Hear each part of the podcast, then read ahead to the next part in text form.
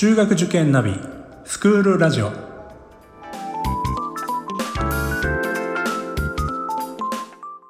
スクールナビゲーターののびるです。この番組は中学受験を目指すご家庭に学校の先生からの生の声や受験に役立つ情報をお届けするラジオです。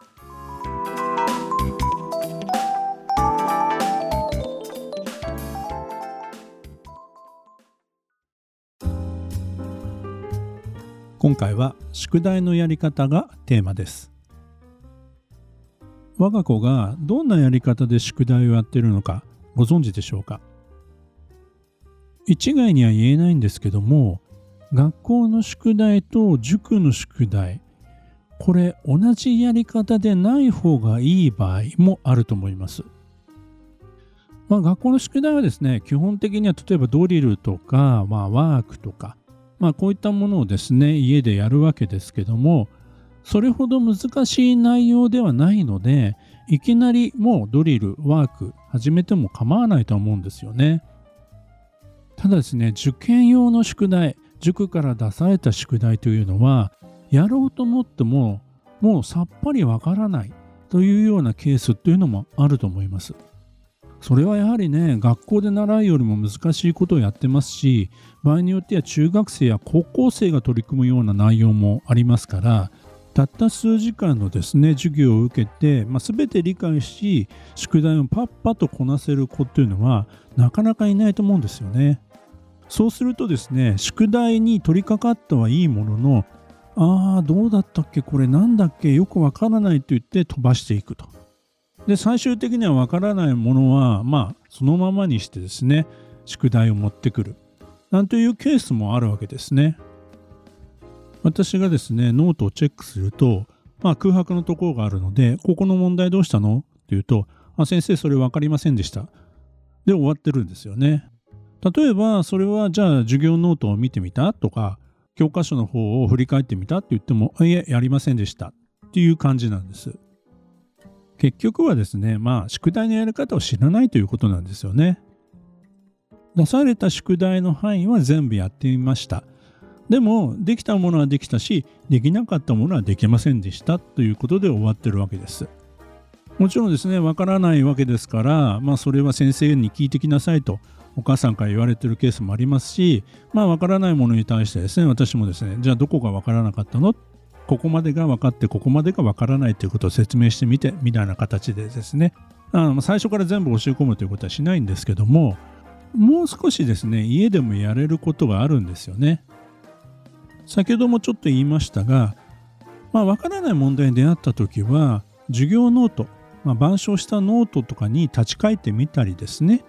あるいはテキストの例題をもう一度見直してみる。まあ、こういった作業をすることによって、ああ、そうだそうだ、こういうふうにやったんだというふうに思い出すことができる。実はこの過程って結構大切で、まあ、自分で調べて自分で考えるという、この工程を経ることによって理解が深まりですね、定着も増していくんですね。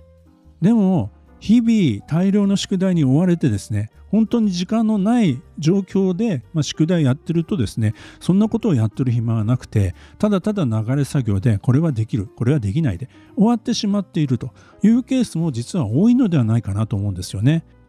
でもそれはですね本当の意味でのですね正しい宿題のやり方ではないと思うんですよね。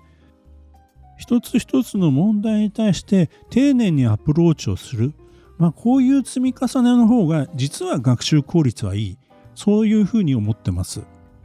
ただですねそこまではできないという場合でも少なくともですね解説を読んで答え合わせはするというところまではやらせておきたいんですよね。ただ解説もですね、まあ、子供が読んでもわからないような解説の場合もテキストによってはあるので解説の読み方をですね指導しなくてはいけないケースも実は多いんですね。宿題のやり方でもう一つ加えるとですね問題を解いた後の丸抜チェックというのをですねうちの塾ではですね必ずやってもらってます。丸抜チェックというのはどういうものかというとその問題ができたかできなかったの結果をですねテキストの問題番号の横に丸とか×とか、まあ、三角とかハテナマークをつけておくと。こういうやり方です。それは何のためにやるかというと勉強というのはできなかったことをできるようにすることこれが一番重要なことなんですよね。ですからどの問題ができてどの問題ができなかったということを残しておいてできなかった問題はもう一度解き直すということこれが重要なんです。丸×チェック×解きまでが宿題ですというのが私たちの合言葉になってます。印の付け方についてちょっと具体的にお話しますとまず、えー、答え合わせをして正解だった。でこの問題は特に自信があったというものには丸。正解したけど解き方にあまり自信がなかったというものには三角。間違ったけど授業ノートや解説を読んだら分かったというものには×間違ったし授業ノートや解説を読んでも分からなかったものにはハテナをつけるわけです。解き直しについてはその場で一度×を解き直しておきます。できれば三角もやっておきたいところなんですが、まあ、それは時間にもよると思います。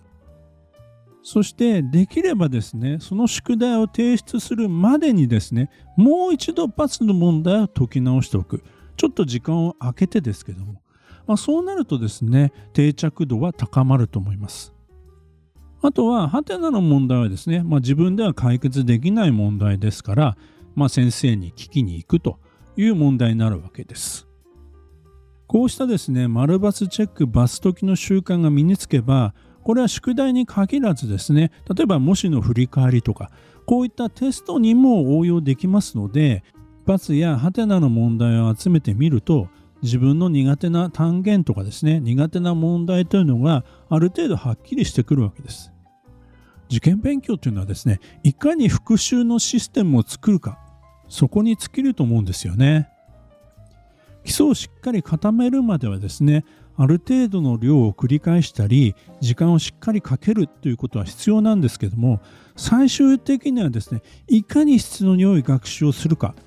これにかかってくると思います。